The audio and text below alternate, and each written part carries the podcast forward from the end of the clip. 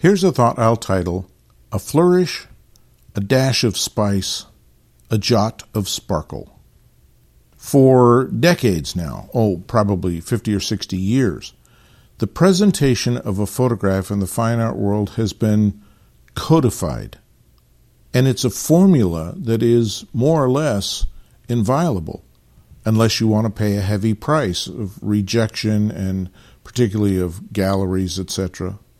That codified presentation has been a white four ply or maybe eight ply acid free cotton rag mat board.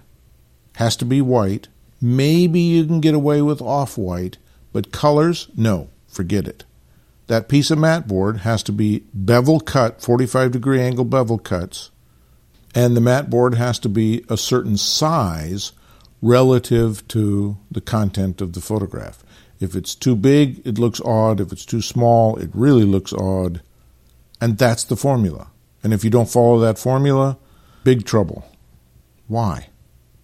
Is there no room in the presentation of a photograph for a little flourish, a dash of spice, or a jot of sparkle?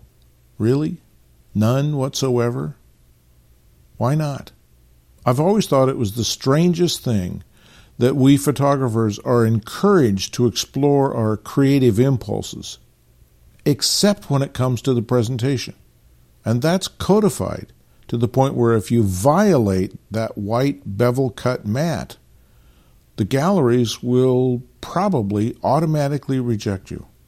I'd never even given this a second thought until years and years ago I visited the Art Institute of Chicago, and they'll let people come in, or at least they used to. I haven't been there for years now, but they used to let you come in and say you'd like to see certain work by this photographer or that photographer, and they would bring out a box and give you some cotton gloves and let you spend some time looking at the work.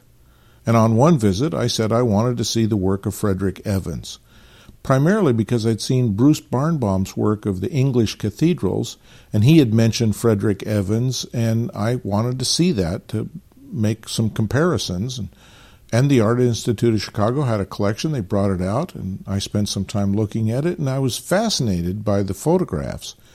But I was even more fascinated by the presentation of the photographs. Now, keep in mind, he was working more than a century ago, and so the white bevel mat cut hadn't been codified yet. So Frederick Evans had taken his prints and affixed them to a backer board of some kind, illustrator board, whatever it was, and then had drawn with pen and ink on the illustration board to create fleur de lis in the corners of the photograph and lines and swirls and this very fancy pen and ink work to sort of jazz up his photographs. I thought, you know, if anybody did that today, they'd be laughed out of town. But in his day, that was evidently the fashion. And it dawned on me at that moment that how we present our photographs is simply a matter of convention. It has nothing to do with the reality of presenting a photograph. It has to do with audience expectations. And somehow, in the last hundred years or so, we photographers have allowed ourselves to get boxed into this presentation of the white bevel cut mat board and that absolutely formulaic presentation of photographs that is very restrictive very constrictive and not really necessary. If you want to draw on the mat board, go ahead. Duane Michals used to write all over his mat boards, and they became part of the fascination of his artwork. And I'm starting to see some breakout of that here in the digital age. Printing on aluminum, for example, or doing canvas wraps around picture frames is another example we published Victoria Bjorklund's work of photographic prints on glass that's obviously transparent. Very interesting work.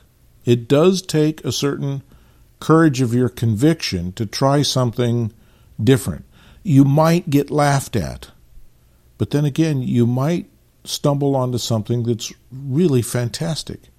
And if that involves a little flourish or a dash of spice or a jot of sparkle in your presentations? Why not?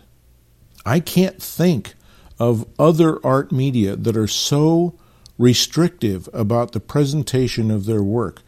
Paintings can be in all kinds of sizes and all kinds of frames, and no one thinks twice about it. But if you were to put a photograph in a blue mat board with a bunch of fleur de lis drawn on it, people would laugh at you. Why is that the case? Copyright 2024 Lenswork Publishing.